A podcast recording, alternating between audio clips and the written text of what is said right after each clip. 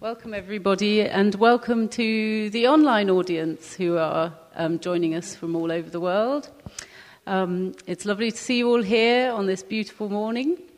Uh, I'd like to begin by thanking Arts Council England for their support, um, which has been absolutely vital to us in these recent years. And I'd also like to, to thank our sponsor, BRM, for his support, which is really gratefully received. I'm going to do um, a brief introduction to all four poets at once, and then I'm going to hand over um, to the poets for this event. I'm keeping my introduction particularly brief because I know how rich and full this hour is going to be, and I don't want to waste a minute of it. So um, I'll begin by introducing uh, Greta Stoddart, whose fourth collection, Fool, is coming soon from Bloodaxe. Bloodaxe also published her third collection, Alive, Alive O. Her half hour radio drama, Who's There, was nominated for a Ted Hughes Award. Elaine Beckett is a poet and musician who also writes screenplays. She won a Faber New Poet Award with her pamphlet, Faber New Poets 13. Her first collection is published by Verve and is called sea creature regrows entire body. Gill Barr has had poems published in various magazines, including two poems recently in an online poetry journal, Bad Lilies, which is an excellent um, journal. If you don't know, know it, look, look for it. And she's working towards her first collection. And Helen Evans' poem Night Crossing came third in the Manchester Cathedral Prize and her work has appeared in various magazines, including the Rialto and the North. Her debut pamphlet, Only by Flying, was published by Happenstance Press. So please give a very warm Ledbury welcome to our poets.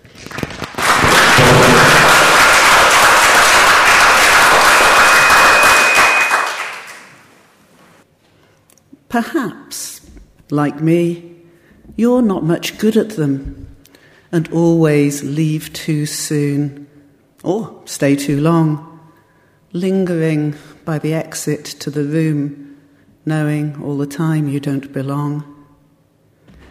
Perhaps, like me, your history's a mess of promising beginnings that just ended, love affairs or marriages once blessed, ruptured beyond hope of being mended. Perhaps, even at deathbeds, you're like me, overwhelmed and saying the wrong thing, words which echo through eternity, which make one finite end feel never ending, which stop me seeing what I need to see, that every ending is a new beginning.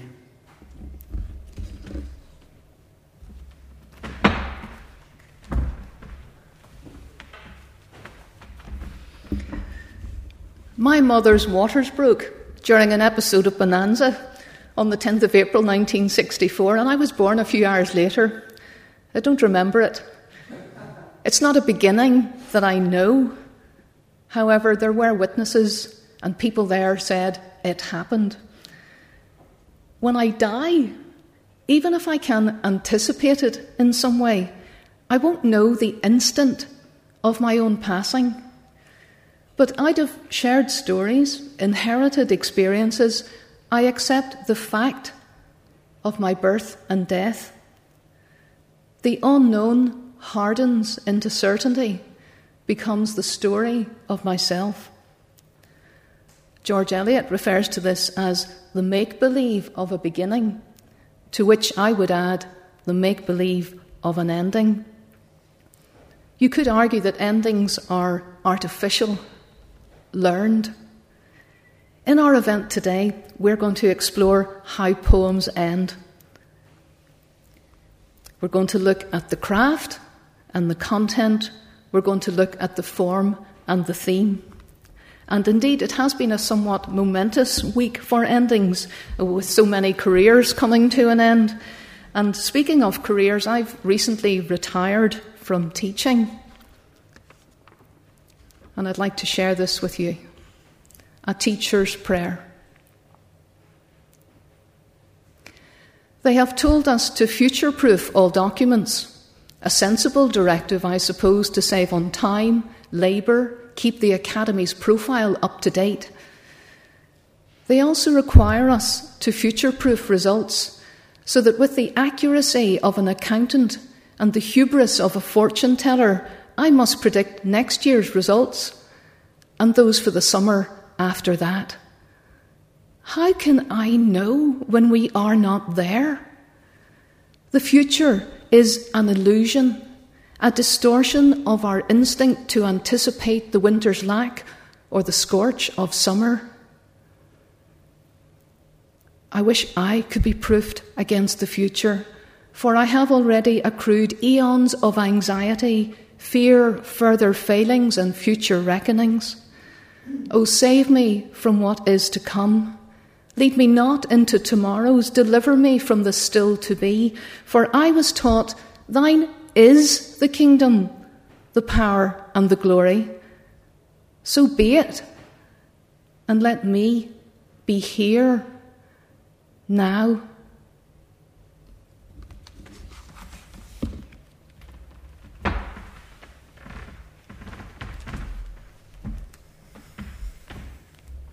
Lead me not into tomorrow's, deliver me from the still to thee, prays the teacher. Let me be here now. An ending that counteracts our expectations. We don't receive forever and ever, amen.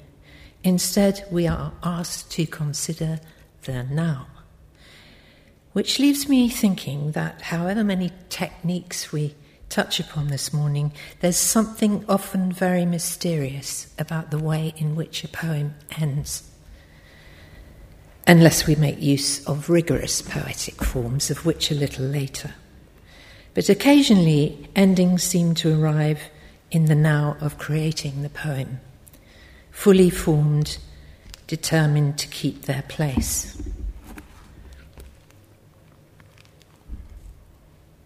Thursday. When the dusk comes in as quiet as this, as low as this, as dense as this, like your whole world has gone back to where it began, and you wonder how you got into this mess the kind of mess you cannot see an end to, as if it may already have ended very badly. And all you can hear is the sound of your own name spoken deep inside your own head. It is probably best to step back from whatever kind of brink you imagine you have reached and think about something else, something small and practical like boiling an egg.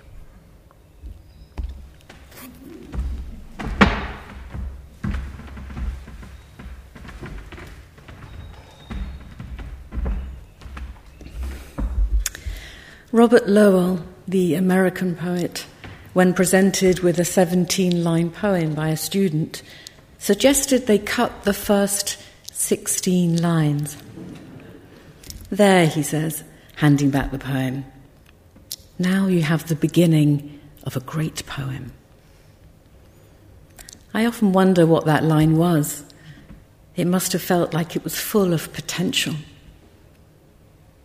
I love that feeling of possibility when I'm writing. I once wrote a poem where a sheep's crusty underwool is home to a green bottle settling down to lay her 250 possibilities.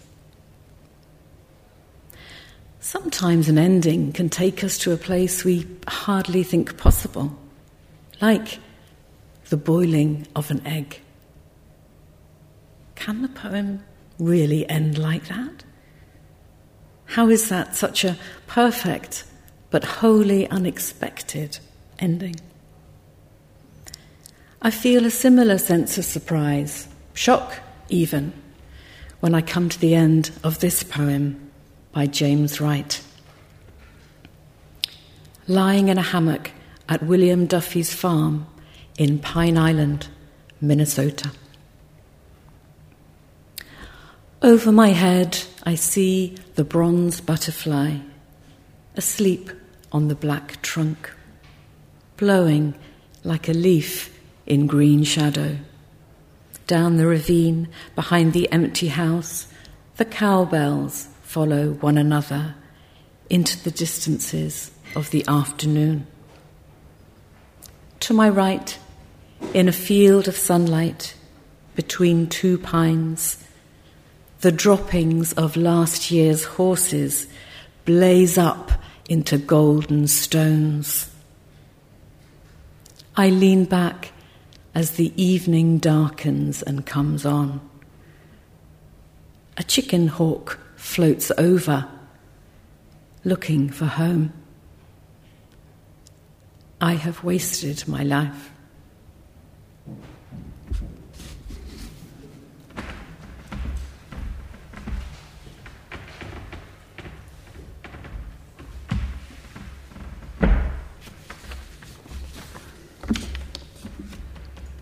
I have wasted my life. We've certainly travelled a long way in that poem from the bronze butterfly in the shade that began it, and not by an obvious straight road either. But what about those poems that stay resolutely where they began? Those poems that seem to circle around the same stuck place, like this next poem. Incidentally, it was inspired by a poem called Stand in the Light by the Scottish poet Elizabeth Rimmer. So the end of her poem was the beginning of mine. It's called And Sit with the Dark. And sit with the dark when it comes. Smell the wax and the wick. Watch its small orange tip glow brighter, then fade into black. See the ghost of its flame on your eyelids. Be led by the flow of your breath. Feel the pillow behind and the hard bed beneath you. Let them support you. Be still. And sit with the dark and observe those shapes you don't see in the light. Untangle yourself from your mind and instead inhabit your gut and your heart. Listen and hear the unwanted sound of a late lorry rumbling past.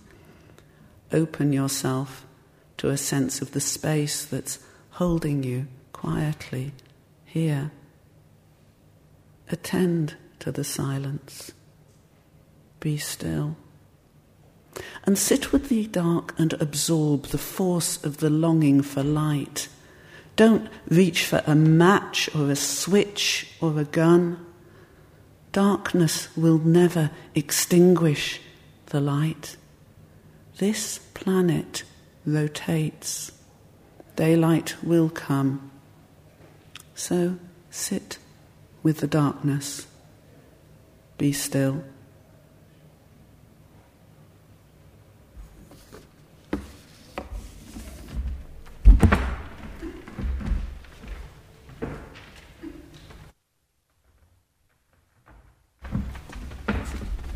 So, with that poem of Helen's, we feel like we keep returning to the same place, but we're also making a very subtle kind of progress. We're undoubtedly moving forward. So even if poems have a circular feel, they always develop and will, of course, eventually land. Robert Frost talks about this arc in a poem being one that moves from delight to wisdom. Another way of saying this might be that we move from the concrete to the abstract. So you could begin your poem with something the reader can picture, something you share, something familiar, maybe, something small, maybe. Mark this flea and mark in this, begins John Donne. And what starts out as a seduction poem ends up being a matter of life and death. As this flea's death took life from thee. The title, which is also the first line of the next poem I'm going to read, came to me quickly, completely, and possessing, as some first lines do, a kind of inevitability. You're going to have to write the rest of this poem. And I did. Well, I tried to write the rest of the poem, and it wouldn't come. I tried, in fact, over a number of years until I kind of gave up on it put it to one side, forgot about it really. And then one day the rest of the poem came to me as quickly, as inevitably as that first line had. So sometimes it's just time. Um, I have no idea why, but we just have to wait.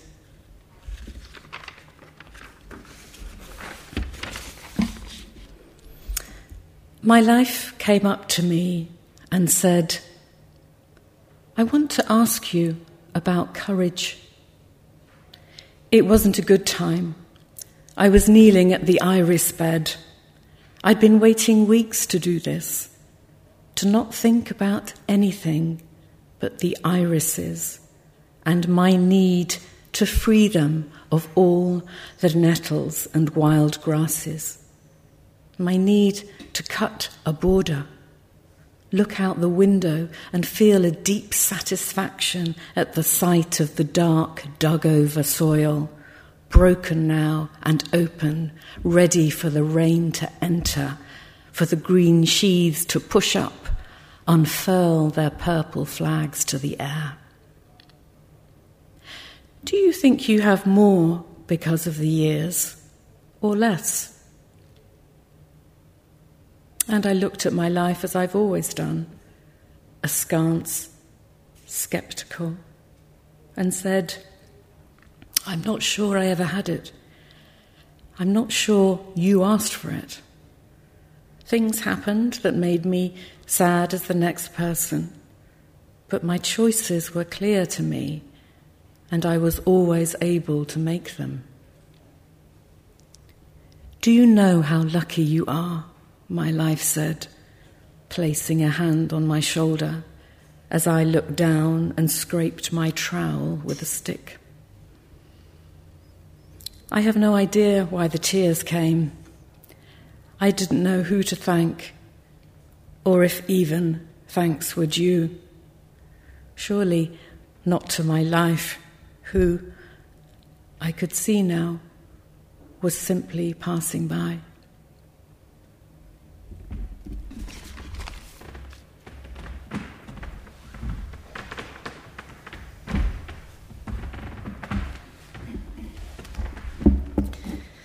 So, with that universally scary thought, the poem ends. The poet notices that her life is simply passing her by.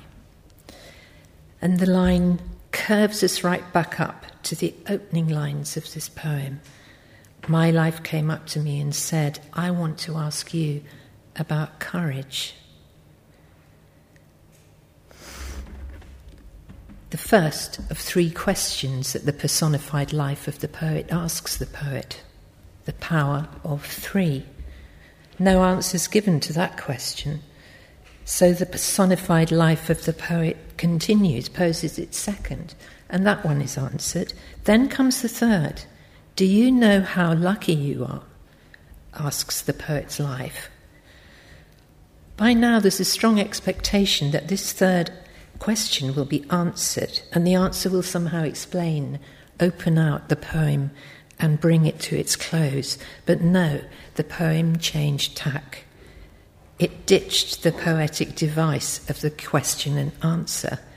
Instead, we get a very quiet statement I have no idea why the tears came. Like one of Schumann's interrupted cadences, you think you're approaching the end, but the poem changes colour, seeks out more space to explore its subtle meaning. So, as with sonata form, with its exposition, development, and recapitulation, the power of three can help power a poem, keep it alive, set up attention, and deliver its ending. Which brings us to well known poetic forms that make strict use of threes, like the villanelle, for example, in which five tercets are followed by a quatrain, in which the first and third lines reappear as the final two lines of the poem. So, in choosing your first and third lines, you set up your ready made ending.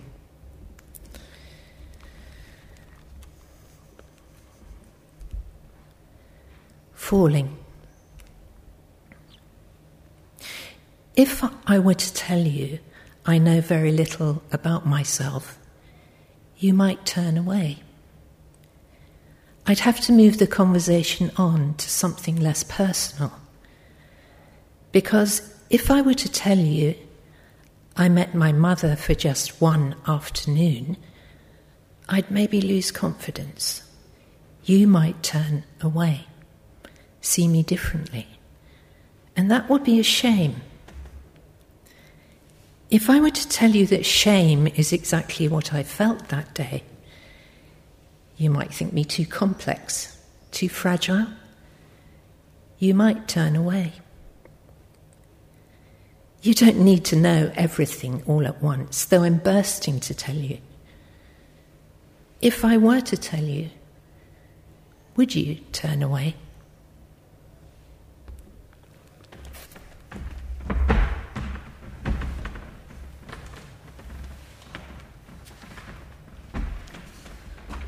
That repeated third line shifts subtly into the most poignant of questions. The speaker is held in suspense, in hope or fear, awaiting an answer. The reader, too, is left holding the question, its immense challenge and responsibility. I'm struck by the number of poems that reside in what Helen has referred to as that same stuck place, what we might call the frustration stage of a, of a much greater narrative, poems written out of a tension that cannot resolve. But I'm pleased to say there are times when the question is answered, when the obstacle is overcome, when the resistance is removed, and we glimpse for a moment, because a happy ending is only a pause, we glimpse a happy ending. Talking to each other you reach up in the early dawn to open the window above our bed. Your bowed belly is warm to my drawn hand, the night's heat still in you. And I imagine journeys, conjure the sultana and her lover attuned to birdsong under a cypress tree in a garden teeming with jasmine, lily, rose, profuse with pomegranates, figs, and plump strawberries, picked from plants that sent out runners, set down roots, grew out of wild woodland into gardens, escaped again, climbed into masons' mines, crept along the margins of manuscripts onto the corners of handkerchiefs when you say, Listen, the doves are talking to each other.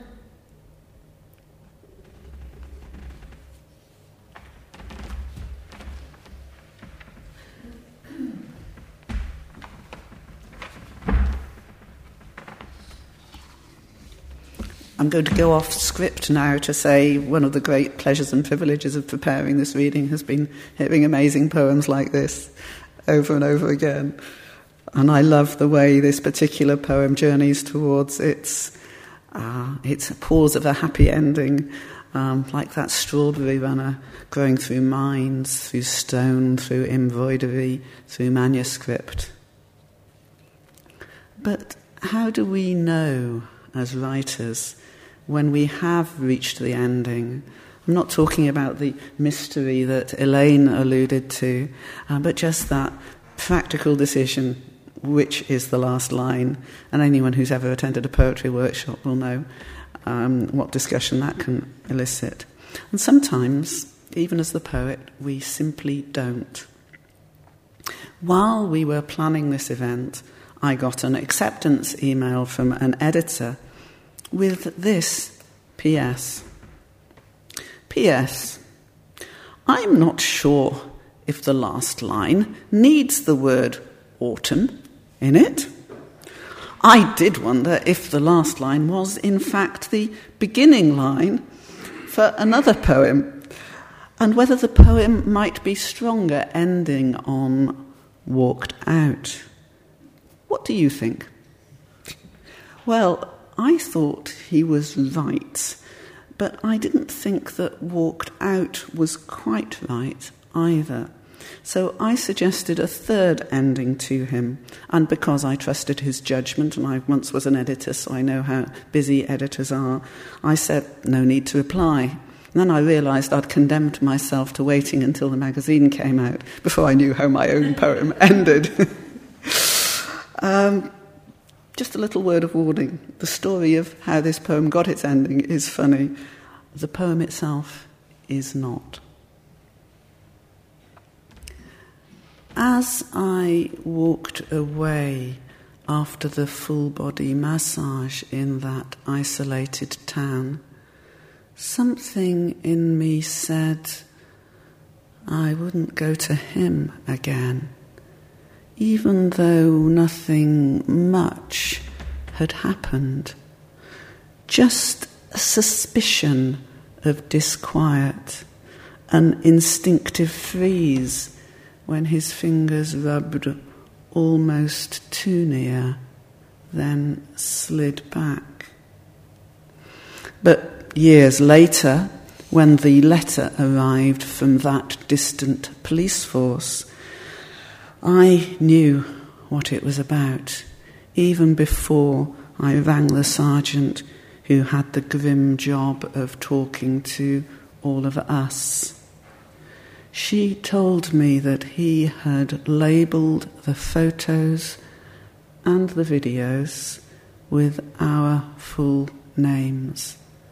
And I was one of the luckier ones. None of me, or none they could find. Did I want to complain? Could I be a witness? I couldn't help. All I remember is how I felt as I walked away. As Helen's um, unsettling poem shows, um, the most effective way of, of ending a poem can be difficult to settle on a matter of opinion, even. And so we thought we'd like to explore this area um, a little more, and we hope that you'll be happy to participate in, in, in, what we do. We're going to try to show our process of reaching an ending in action, um, and you're going to get to be the, the editor um, if you're happy to participate. So, how are we going to do it? Well, first of all, there's a, there's a handout which um, I think you will have received when, uh, when you came in. Um, and uh, if you turn to the side that's, that's got what she called the blood jet uh, as, the, as the title, and you'll see it contains four poems, or rather, it contains one poem with, um, with four endings. Now, I know some of you were here very early, uh, and you probably had a chance to read those, uh, read those through, but um, we'll give everybody um, a minute to, to, to look at those um, in, in, just a, a, moment or two. So, just to explain um, what, we're, what we're interested in, um, we, we were given the opening of a poem. So, we were given the opening lines and we were invited to finish it as we wished.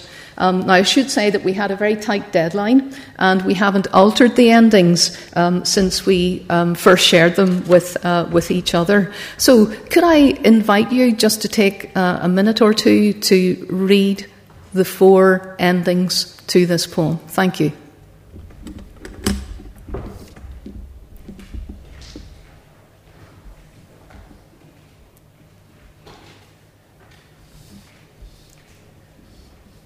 Thank you.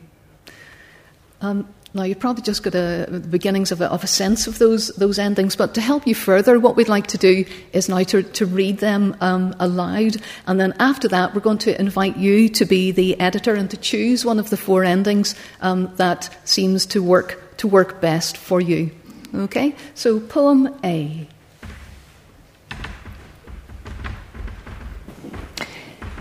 The Cabinet of Love has only two doors, in and out. There are four rooms. In the first, screw top bottles and foil strips hold brilliantly coloured answers. The second holds something French to do with herbs and truffle. The third has the memory of childhood with its puddle of blancmange. The fourth is full of tiny drawers holding the crumbs of past arguments that swagger and compete and are known to contain enormous quantities of energy, so that anyone finding themselves in that room has a choice. Poem B. Oh, that's me. Okay. Um, the cabinet of love has only two doors, in and out. There are four rooms. In the first, screw top bottles and foil strips hold brilliantly coloured answers. The second holds something French to do with herbs and truffle. The third has the memory of childhood, a broken tooth inside a square of gauze. The fourth contains a theatre of cruelties, a wound, a spurt, a salve, a scorpion, un jet de sang, a nurse.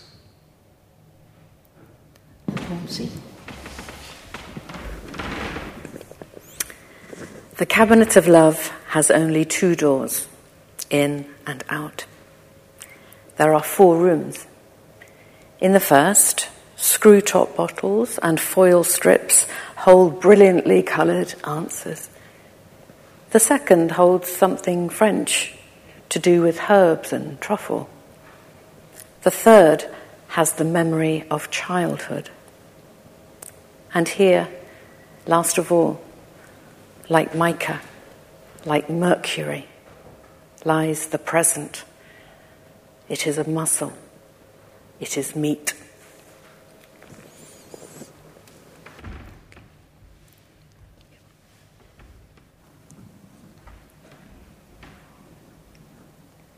The cabinet of love has only two doors in and out. There are four rooms. In the first, screw top bottles and foil strips hold brilliantly coloured answers. The second holds something French to do with herbs and truffle. The third has the memory of childhood. Yes, that memory. And the fourth well, who knows what it holds? Certainly not you, who can only hang around on the threshold, wondering if it's safe to go in. Thank you. And now the editorial choice. Um, so, why don't you take 30 seconds and just you know, be clear in your mind which, uh, which one you, you prefer? If you want to chat with the person beside you to clarify your point of view, feel free. So, 30 seconds.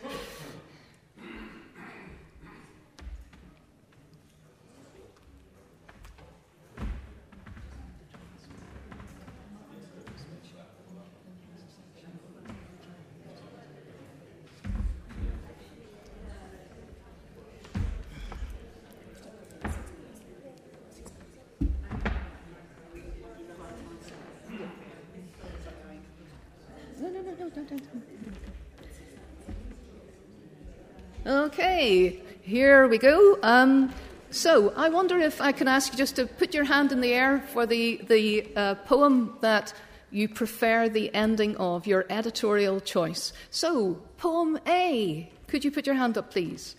One, two, three, four, five. Thank you. Poem B.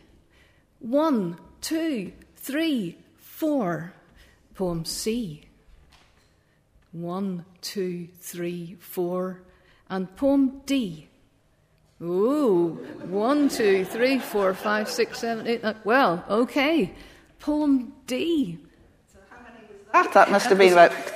That was um, yeah, about 10? 11, yeah. yeah. Wow. So, Helen, put you on the spot then. Can you tell us something about how you landed at your ending? Well, I can, but it's a little bit embarrassing, really, um, because, I mean, what we'll admit to you later is that the original poet who wrote the original poem, is also in this lineup. Um, I, for me, it's, uh, I, I, think this task, it's a lot easier to write endings to another person's poem than it is to your own, by the way. So I wrote this very quickly. Yeah. And I think what I've done is gone back to familiar kind of tropes, if you like. So the unknowingness, the procrastinating at the threshold of, of the room, um, the direct address to the audience, the very simple language, all those are kind of quite typically Hellenish things. Yeah. And it's quite a place of vulnerability for me. So I'm wondering if people liked it because it also kind of mm, reflects a place of vulnerability for, for them. Right. Um, right. I don't know. What do you make of it? Yeah. Well, I think you're the. Are you Yes, you do have the force, don't you? Yes, yes. You do. And then you really go into, in, into your own style there, don't you? Yes. Um, and, and yeah, I mean, it just works perfectly. I mean, we've both gone for the there are four rooms, so we'll fill the fourth. I mean, yeah, I loved the crumbs fourth. of energy in yours. That felt so, yeah. so good. Yeah, and the, of course, the one that doesn't have a fourth, a fourth room mm, is, is, the one yeah. you read, Greta. Yes. Can you tell us a bit more about that? Well, I can. I can tell you that um, that this is the uh, original poem. So I, I, had it's not mine. It's written by uh, Maura Dooley from her wonderful uh, 2008 collection Life Underwater, and she kindly gave us permission to play around with her poem. So I got this poem um, from her book and gave seven lines to to my friends here, and and got them to to come up with their versions. And I was really um, interested in, in when I read all the others and then read Maura's. She was the only one who resisted that fourth chamber. So she mm. defied the expectation. We talked a little bit earlier about poems that give you that sense of surprise or, um, you know, that unpredictable swerve at the end. And I think um, I really like that about her, this particular ending. But also, if you look at the language there, she really um, um, cranks up the alliteration and the sound, the mica, the mercury, muscle, meat. You could say those four M's are a bit like the four rooms of the heart. Anyway, I, I, I emailed Maura and I said, just how, can you just tell us a little bit about your poem and how you, you, you, you got to that um, ending? And she was delighted to reply and she said, actually, this poem is the third in a group of four. So it's like it's its own chamber, if you like. And um, she said that she wanted to think about the the word heart and what it meant to her. Her husband had been recently diagnosed with a heart condition, so she was absorbing that. And at the same time, her daughter was cutting open a heart in a biology lesson. And then she remembered a time in France when she was not forced, but invited to eat a heart. And then, being brought up a Catholic, she remembers the Sacred Heart uh, on the wall, and the picture of the Sacred Heart opened up, if you like. So she had all these memories of heart, um, but for her, the most pressing um, image and feeling, if you like, was, was to do with her husband and his heart mm. in the present moment. And so there's all that uh, medicinal and, and, slightly sort of um, deadly or scary thing happening at the end for her, which brings it back to this mm-hmm. meat, you know, this pulsing uh, thing at the end, and, and, obviously her love for, for the, the uh, owner of that heart. Mm. And it's interesting because you picked up on that kind of medicinal stuff with your ending, didn't you? Yes, Jay, Jay yeah. Sang, the nurse. Yeah. Well, I think what, what strikes me is, um, is, is just the way you bring you bring yourself to the poem, and then mm. we, we all shot off in these different directions. Um, you talked about the sort of vulnerability, and you, and you talked about your the choice. Mm-hmm. You know, we were left with a choice at the end of, mm-hmm. of Elaine's version, um, and in, in mine, um, my my poem was very influenced. Um, I think probably like Greta said earlier, I, I was waiting for inspiration to to hit me, and it did hit me when I came across an article in a newspaper about um, Peter Doherty, the, the um, kind of drug crazed um, musician. And so for me, the kind of um, screw top bottles and foil strips were very much about that and his, his mm. rather dysfunctional relationships, which is what led for me then into um, uh, something that was kind of a, a sort of grotesque inversion of love, almost, mm. is, is what, what came through for me. And did you mention something about the cru- theatre of cruelties being related to a play, Gill? Well, it, it, again, it was another little detail that came into play, which was a, a, a French play called the, the, the Jet of Blood. Um, that, that is part of the genre called the theatre of cruelties. And that the idea of the theatre, like a stage set, seemed to me to fit with the formal kind of qualities of the, of the poem um, mm-hmm. as well. Um, but we could we can intellectualize and talk and explain endings, can't we? Till, till the cows come home, really. But um, and they do come home eventually. but uh, I, am interested too, we're all interested in the, the, the physical thing that happens at, at, the end of a poem. So, quite often you'll notice, as, as in the Maura Dooley poem, there a kind of intensification of sound, so technique, uh, or our oral techniques um, crank up, if you like, like rhythm and rhyme and alliteration. And we, we started to wonder, what, you know, why is this? Is it, uh, does the, the poet instinctively want to drive a point home? Does it make the poem more memorable so you're left with a really memorizable line? Um, and I think there's, it, is, it is about all those things. And sound is something that we feel in the body, isn't it? Like, like music. Um, and words tend to kind of go through here and uh, in there, and sound some, somehow um, can bypass the intellect. So um, I, I, you remember the first poem that Gill read, the teacher's prayer, where she uses the Lord's Prayer um, at the end, and it begins to sound like a kind of warped version of, of that Lord's Prayer. And she's tapping into those old familiar cadences that, that some of us um, were, were, brought up um, listening to. Um, and the, the, the, contemporary ear might be resistant to such um, musicality, maybe to such certainty. Um, but sometimes it is the very sound, um, the music, the beauty, if you like, um, that can strike the true note, as in uh, this poem, Machines, by Michael Donaghy. Dearest, note how these two are alike. This harpsichord Pavan by Purcell and the racer's 12 speed bike. The machinery of grace is always simple. This chrome trapezoid, one wheel connected to another of concentric gears, which Ptolemy dreamt of and Schwinn perfected, is gone. The cyclist, not the cycle, steers. And in the playing, Purcell's chords are played away. So, this talk, or touch if I were there, should work its effortless gadgetry of love, like Dante's heaven, and melt into the air. If it doesn't, of course, I've fallen. So much is chance, so much agility, desire, and feverish care. As bicyclists, and harpsichordists prove, who only by moving can balance, only by balancing move.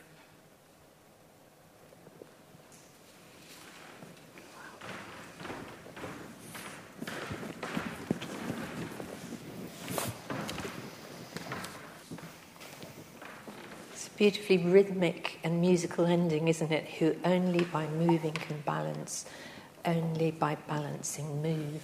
You could, you could write that in musical notation, actually. I think it's in 9 8, actually. Um, I was thinking about that, and actually, it reminded me that um, I once played in a band called The Last Visible Dog. Last Visible Dog. Horn, piano, violin combinations have little to do with rock music.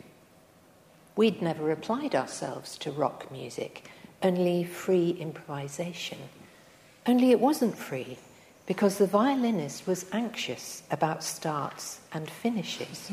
So we'd have to plan ahead, know who'd be starting each piece, how it would finish, making it hard to take risks in between which was supposed to be anyone's guess, though we could pretty much guess how the music would go, as we each had our riffs that repeated, got vaguely disguised, then repeated, as if we were seriously into minimalism, as if minimalism could disguise chaos with which it has nothing to do. The violinist was sure this was the way to handle chaos at least it got us out of our rooms. And in my case, on the day a silent Japanese percussionist came to play, an extraordinary lay in Notting Hill Gate above a sweet shop in a triple aspect sunny room.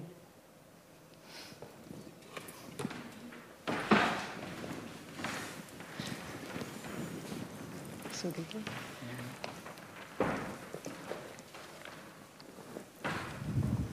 we've just heard two poems there, Machines by Donaghy and Elaine's Last Visible Dog, that use rhyme and rhythm with nuance and balance. These words, nuance and balance, were not my watchwords when I wrote this heavily end rhymed and strongly rhythmic poem. Um, Greta, I'm sure, would describe it as cranking up the sound. Uh, and it ends with a very loud ending, which is odd because you don't have to worry about endings at all if you're the speaker of this next poem. Immortal. I'm graphite, I'm diamond, I'm limestone, I'm coal. I'm in your cremations in beads carved from shale and bronze mounted drinking horns emptied of mead and soft woolen fabrics and heat blackened seeds. I remember your tombs. I also remember the moment precisely when flame becomes ember the last mourner tending the funeral pyre, the pause and the leap of the first forest fire. I'm your breath. I'm the cells of your body. I'm more. The fragment of leaf in the dinosaur's jaw, the irritant dirt and the pearl in the mollusk, the diesel particulates colouring dusk. I'm the atom before you split particles from it. Dust from the tail of a visiting comet.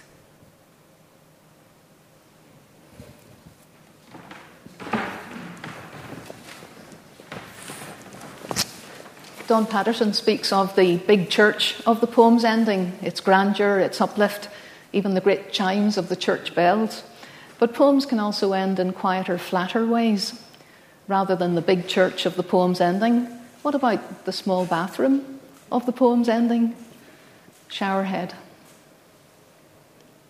This evening, the shower hose lies still in meander in the bath, and the head inclines, it seems to me, with the formality of Madonna intent on child, bent in adoration, private, selfless, pure. Madonna of compassion, virgin, Eleusa, more commonly realized in marble than faux chrome with limescale finish in my bath. Strange in these troubled times how frequent sightings of the Holy Family are. Jesus in a pizza or a piece of ham, his face in a tree trunk outside Lidl today will make news at 10. Go on, Google it quick, click here for more. I could vlog my real life encounter, make my bathroom a place of cyber pilgrimage, a holy Skype site for the faithful. I will not. Instead, I will try to know this tableau of the ordinary acrylic bath with plug and chain draped about the taps meandering hose, shampoo with open lid, a towel of many pinks, and my pyjamas in an exhausted heap upon the mat.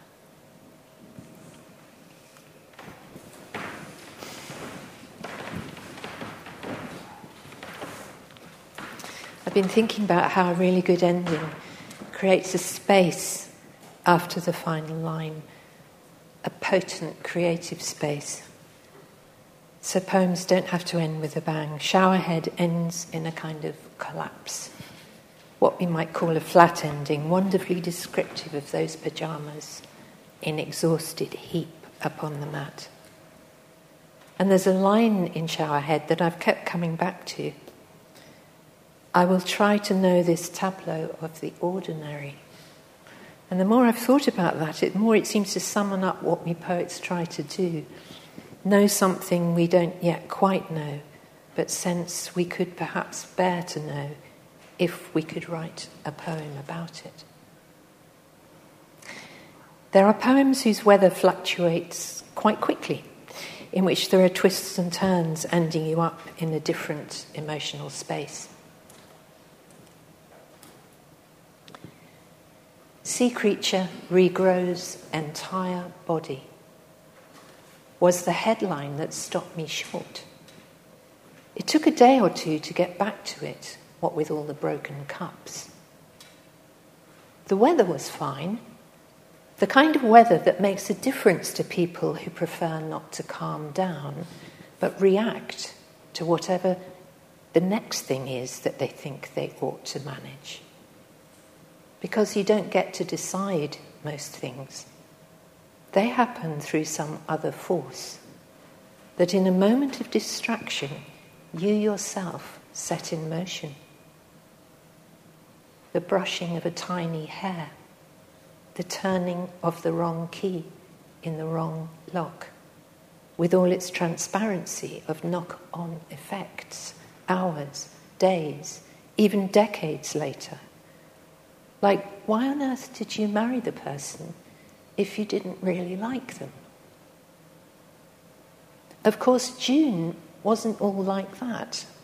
Some days were sublime freshly milled pepper and salt and ice cream and everything I've ever wanted for the rest of my life.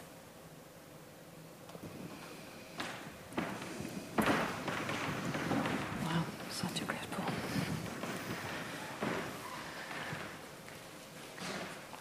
Have you ever been to Swanage? No? No? No one here's ever. I'm sure someone in this room has been to Swanage. Oh, there you go. There you go. Yeah. Um, there's a place just beyond it called um, Durlston Park. Well worth a visit. Um, wonderful woodland and coastal landscape. And one of its features is, is a path that marks out geological time so that every step you take represents 15 million years. And you walk through the Triassic, Jurassic, Cretaceous periods. And as you get towards the end of the walk, there is a stone, and on the stone is carved the last lines of Carol Ann Duffy's poem Snow, which ask, What will you do now with the gift of your left life?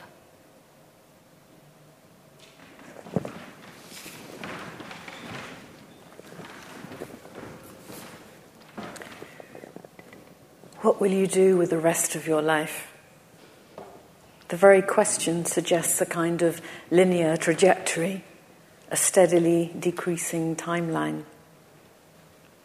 Is this how a child feels it? Would a child even understand that question? Of course, time happens and things end. But I think a young child only senses this vaguely and feels the whole thing as a as a kind of continuum. I remember watching my child when he was very little and observing the randomness of his play, the way he would passionately engage with one thing and then suddenly lose interest and move on to the next, the flow of his imagination, the way one thing became another. At play. There's a cow deep in the lavender. The remote is in a shoe. And who put the digger in the knicker drawer? The farmer in the loo?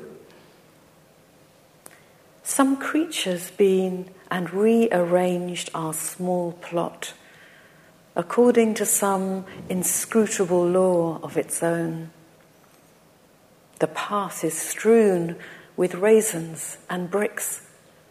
There's a bear on his back in the oven. A one eyed duck sits for days on hard times, and a sailor's face down in the mud. See how each scene is made to come about with the questionable air of things stopped rather than ended. For this little maker grows cold to what is done with, moves on without so much as a all to the good, you weaker, creator of havoc, wise to not mind meaning, for now, for this, you bundle of nerves and decision, is your first grasp of things, that hole you dug for the broken man.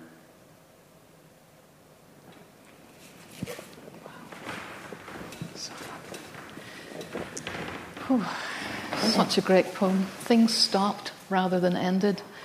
Wise to not mind meaning. The wisdom of the child observed by the adult. In this next poem, the child observes the adults dealing with endings in a political context you'll probably recognize. We were well washed, wrapped in towels, and dried off by the fire.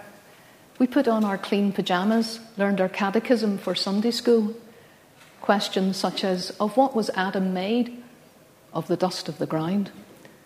One Saturday night, Mammy was washing my hair in the kitchen sink when a bomb went off. I banged the back of my head on the mixer tap, and she hurried out of the house.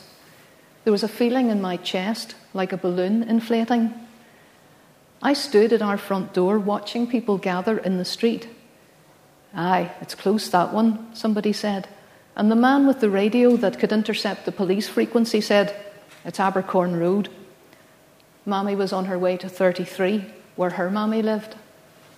She must have hurried down Miller Street, up Ewing Street, into Mooring Avenue, not knowing what she was going to. She must have seen that the garage, Davy Andrews' garage behind Granny's house, had been blown sky high while Granny was home watching TV. She must have seen the back windows blown in, the big window of the high ceilinged kitchen, the small square scullery window, the frosted bathroom window, the bedroom windows of the tall angular house. Glass must have flown everywhere, and where Granny was when it flew in, I never knew. Granny was angry about the strangers traipsing through her home, though, as Mammy explained, they were only helping to sweep up the glass and put up the plastic sheeting before night fell. But Granny felt invaded, livid at the damage its cause. When she had kept 33 clean as a new pin all her life, washed her front step every week, made her brasses gleam. She was taken to my auntie's on the East Bank and did not return. There was no time to waste. The big house was emptied, her treasures dumped or stored. And years later, my mother told me how she and my auntie broke ruby glass into a bin so that nothing was left behind when the house was sold at a knockdown price to people who would be safe living in that street.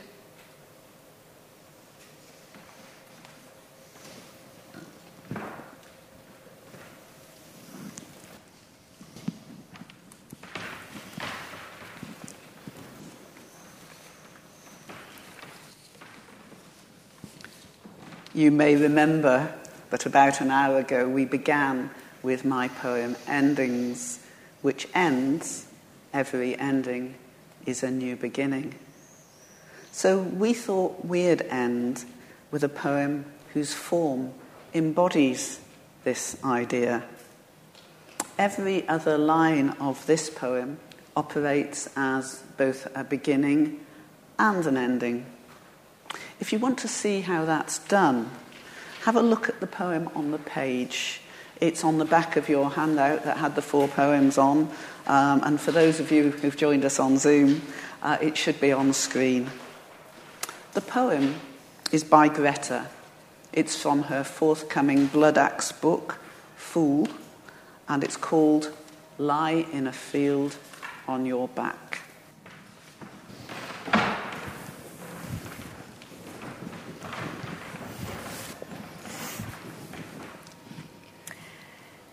Lie in a field on your back and look.